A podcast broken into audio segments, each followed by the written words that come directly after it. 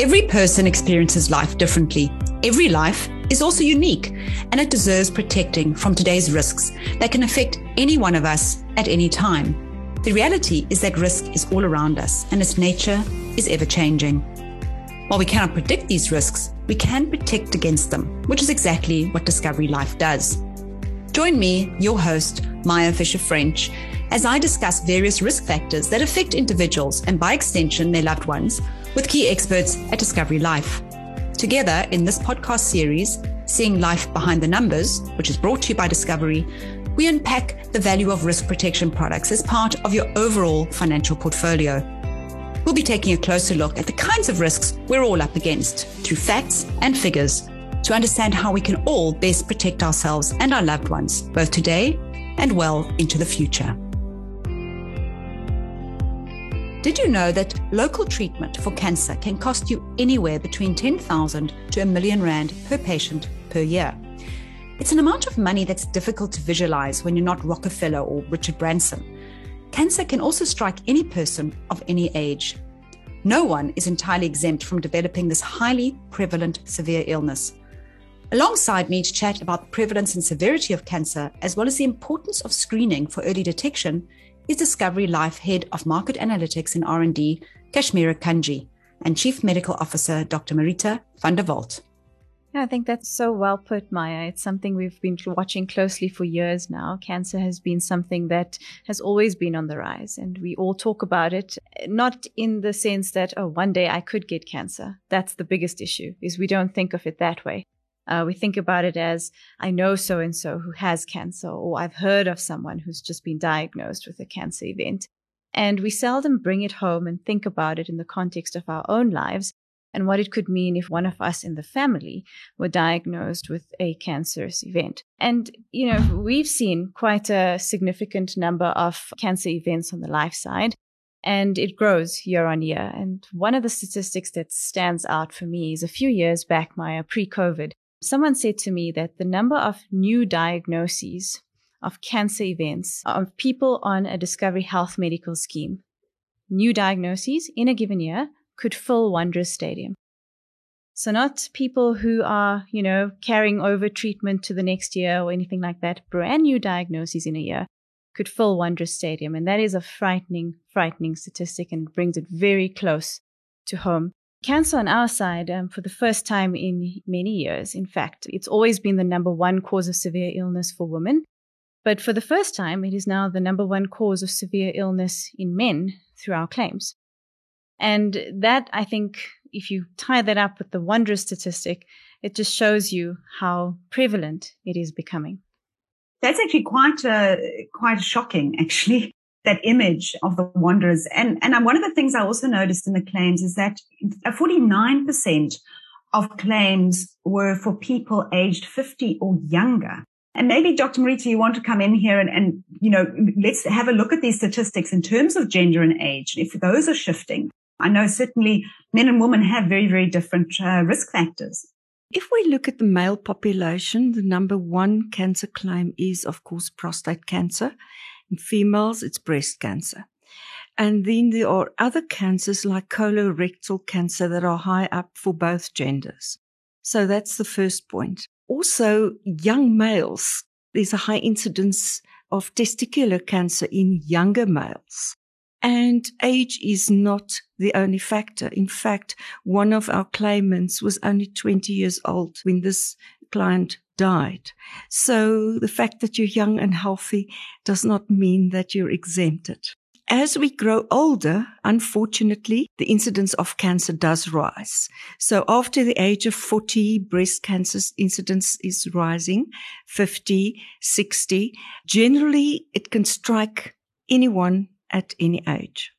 And I was also looking at those statistics and, you know, I saw you, you spoke about obviously cancer becomes more prevalent as, as you age. And I, I saw that a little bit of the male statistics, especially around prostate cancer, it definitely becomes more prevalent um, with age. But I was quite interested to see that women's breast cancer is quite prevalent from thirty onwards. It's, it, it hits women much younger. And I thought it would be interesting to maybe take somebody, a woman of forty-five years old, statistically, what is her biggest risk in terms of her health? What is the major life event or health event that she's most likely going to experience? Maya, statistically, it is probably breast cancer, because breast cancer population average is one out of eight women will be diagnosed with breast cancer in her lifetime. That is quite a high statistic. And that is the general average population risk. So when you have other factors, for example, a family history of early breast cancer or a genetic predisposition, we've all um, heard about the B R C A gene, B R C A one and B R C A two, where these women have a very, very high risk of being diagnosed with breast cancer at earlier stages. And unfortunately and sadly, these cancers are then very aggressive. So when you talk about screening and taking care of yourself, you must first decide or go to your doctor and see, are you at the average population risk, or are there other factors, for example, a family history or previous breast lesions or even a previous cancer that you need specialized screening for? I'm going to ask you a little bit about on a screening question here. This is a very interesting one. If, if you have no breast cancer in your family, there's no cancer in your family, how frequently should you be going for a mammogram, for example? The guidelines, and we look at worldwide guidelines, oncology, societies, colleges, and so on. It's every two years. That is the standard. And you start screening after the age of forty. But again, please discuss with your doctor, because if there are other risk factors that we are not addressing now, you might need special screening, not just mammogram screening, earlier screening, M R I screening, and that is very specialized. So you have on the one hand, the population screening every second year. And on the other hand, you have a special higher risk group that needs special screening. And of course, you know, prevention is always better than cure. What screenings, and um, Kashmeera, you can also jump in here if you want, but what screenings should we be all as a population, just a normal population, be doing on a regular basis, like every year? What screenings should we have? And then, you know, at certain ages, what, you know, what should I as a fifty-year-old woman be doing? You know, how does one look at all of these in terms of those preventative screenings? I think screening is so broad, Maya. And um, on the topic of cancer, Doctor Maritha has just elaborated on how, you know, mammograms are important. Um, there's a whole range. Your colonoscopies are important, given that colorectal cancer is right up there in terms of the number of common cancers. But outside of cancer screening, there are also other concerns. I mean, women are also, you know, at risk of having a heart attack, as an example. So it, your focus shouldn't just be on the fear of getting cancer, but rather on proactively managing your health. And that comes in the form of proactively screening and then also proactively, you know, taking the measures to improve your risks. From a screening perspective, to answer your question, there are things like monitoring your B M I, something I hate doing. Um, it fluctuates year on year, so it's not a nice thing to keep checking. Um, but, yeah, but just, just to pause there for people who don't know, um, and you know, B M I is your body mass index. That's your, your weight, I suppose. Correct, yeah. Correct. You know, the size of your waistline, all those uncomfortable things, but important to keep track of them. And then you've got your blood pressure, which is something most people are actually tracking very regularly. And all of this is done through Vitality. So if you're part of the Vitality program, you will have access to regular screening through a benefit. Um, and so you've got um, monitoring blood pressure, you've got monitoring glucose levels, because we're becoming an increasingly diabetic world. So that too is important. And then you've got things like checking your teeth.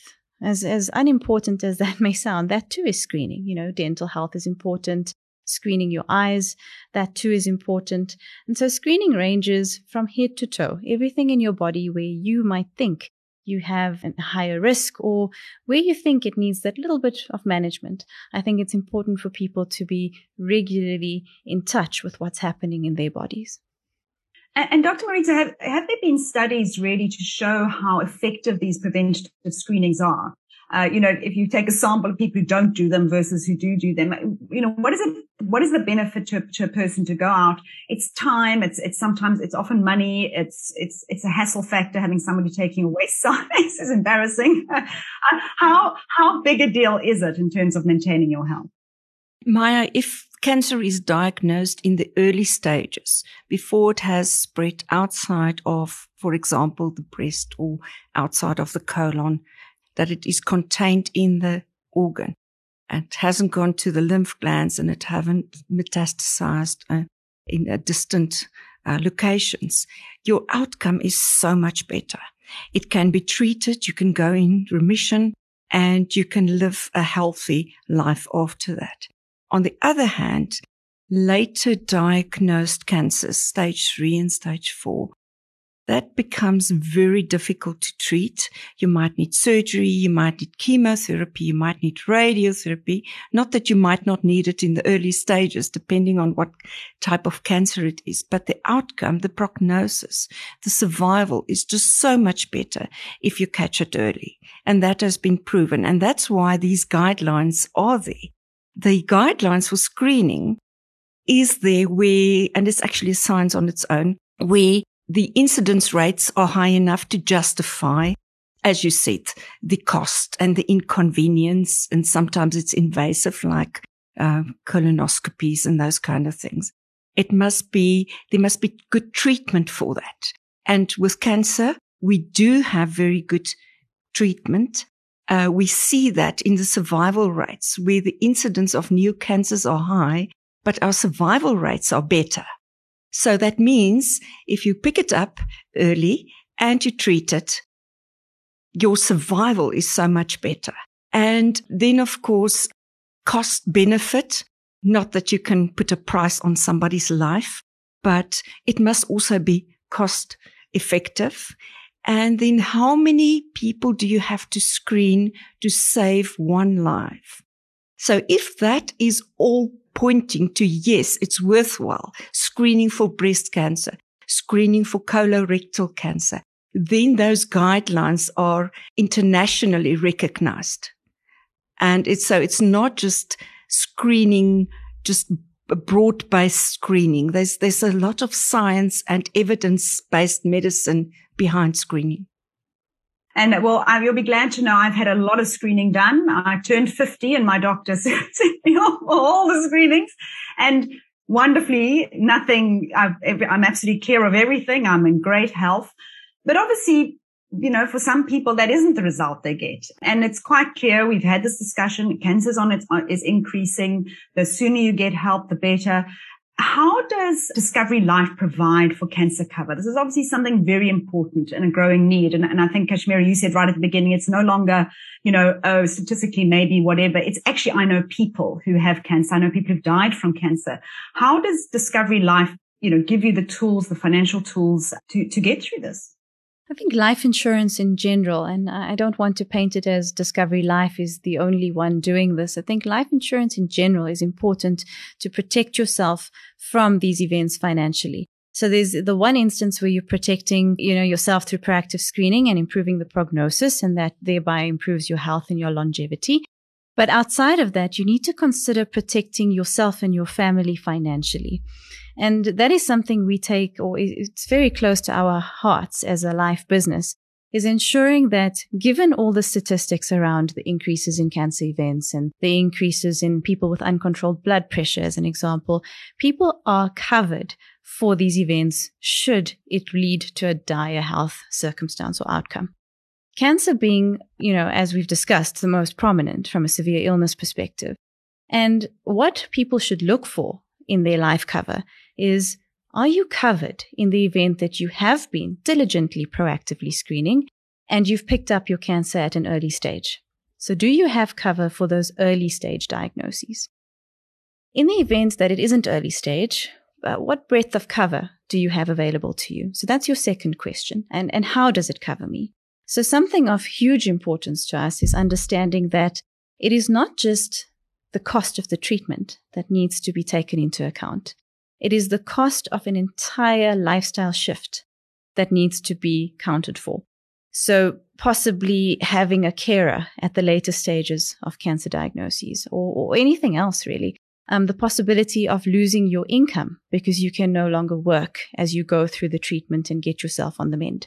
Um, there are all these additional aspects that people sometimes forget about in planning for their finances. And something that we do, or I think we do incredibly well um, through the Discovery Life product, is ensuring that what you receive from your life assurance payout through our lifetime benefits then assists you in combating all those various financial risks that you then face when you're diagnosed. And then, Maya, the third thing that a lot of people sometimes, well, I suppose you don't want to think about it. You're getting through your first event of cancer, but then there is the possibility of getting cancer again. And that is something that's not often covered for through an insurance product. Our life insurance product covers people for this through the cancer relapse benefit, so that if you have gone through a cancer event and you find yourself in a situation where, you know, you're going through this all over again, then financially you are protected for. So that is the, the third piece that's equally important when considering cancer and the type of life insurance products that are available to you.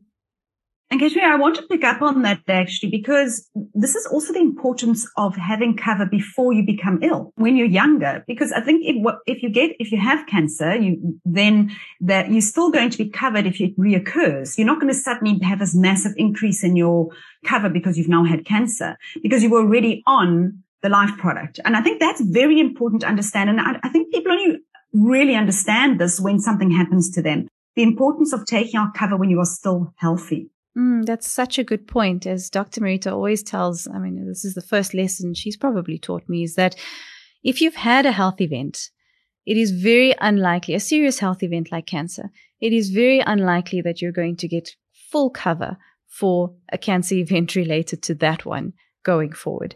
So it's not even then about the cost of it. It doesn't matter how much you're able to pay for it. It sometimes just isn't possible for you to get that cover out in the market. So ensuring that you are covered from the outset when you're young and when you're healthy is absolutely important. And if I may add there, it's so important that your cancer payment is not a once-off payment, that you still have cover for future events. We're seeing it in our claims uh, statistics now that very often people have one primary cancer, for example, breast cancer, and then later get another non-related cancer, for example, a malignant melanoma of the skin.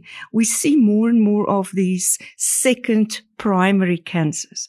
But having said that, your risk of having a relapse of the first cancer is even higher than having a second primary. And some cancers are notorious for doing exactly that. The cancer mutates. We know the word now after COVID. The cancer cells mutate and come back. And that is where you need then second line cancer treatment. And that's so important to make sure that it's not just a once-off cancer treatment and then that benefit is depleted. Absolutely. And I want to thank you both. I think you've really unpacked um, the importance of screening, uh, making sure that you catch it as early as possible.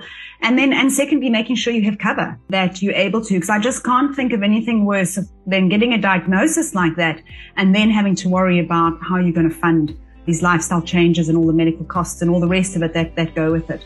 So really, really important. And thank you to both of you. And Doctor Maritha, you did mention COVID. I know you and I are going to be talking about that topic in our next podcast. So looking forward to that. Me too. Thank you, Maya. Thank you, Maya.